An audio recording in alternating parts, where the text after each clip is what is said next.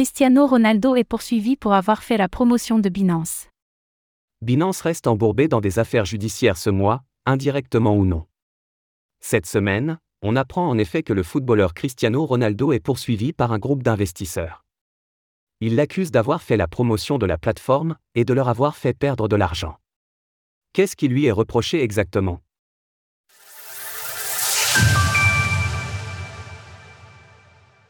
Cristiano Ronaldo poursuivi pour ses liens avec Binance. En 2022, Binance avait signé un partenariat pluriannuel avec Cristiano Ronaldo. Cela permettait aux footballeurs de promouvoir ses propres tokens non fongibles, NFT, trois de ses collections étaient disponibles sur la plateforme d'échange. Et c'est ce lien qui est reproché à Cristiano Ronaldo par les investisseurs qui le poursuivent. Ils estimant en effet que Cristiano Ronaldo a fait la promotion de Binance par ce biais, et qu'après avoir acheté des NFT sur la plateforme, ils étaient plus enclins à investir via d'autres moyens. Notamment via les produits dérivés promus par Binance. Or ces produits dérivés sont selon eux des valeurs mobilières, security, tout comme la crypto-monnaie BNB. Si cela paraît familier, c'est normal, il s'agit de l'accusation que la Security and Exchange Commission, SEC, fait peser sur de nombreuses entreprises crypto, à qui elle reproche de ne pas s'être proprement enregistrées.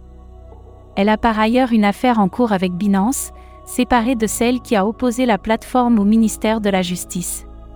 C'est donc la thématique du moment aux États-Unis, et les procès de ce type ont été nombreux. Une publicité qui aurait trompé les investisseurs, selon l'accusation. Selon les investisseurs, la promotion de Cristiano Ronaldo aurait permis à la plateforme de bénéficier d'une exposition nouvelle. Dans la semaine qui a suivi le tweet d'annonce du footballeur, les recherches liées à Binance auraient ainsi augmenté de 500%. L'accusation affirme par ailleurs que Cristiano Ronaldo devait savoir ce qu'était cette security, et qu'il a donc manqué à son devoir de protection des investisseurs. Il n'aurait par ailleurs pas confirmé qu'il avait reçu un paiement de Binance, alors que cela est obligatoire. La procès aboutira-t-il à la faveur des investisseurs? Il est intéressant qu'ils aient choisi de cibler Cristiano Ronaldo, qui ne proposait pas lui-même ses titres financiers, plutôt que la plateforme d'échange sur laquelle ils étaient disponibles.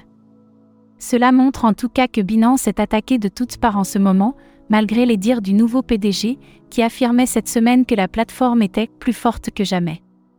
Retrouvez toutes les actualités crypto sur le site cryptost.fr.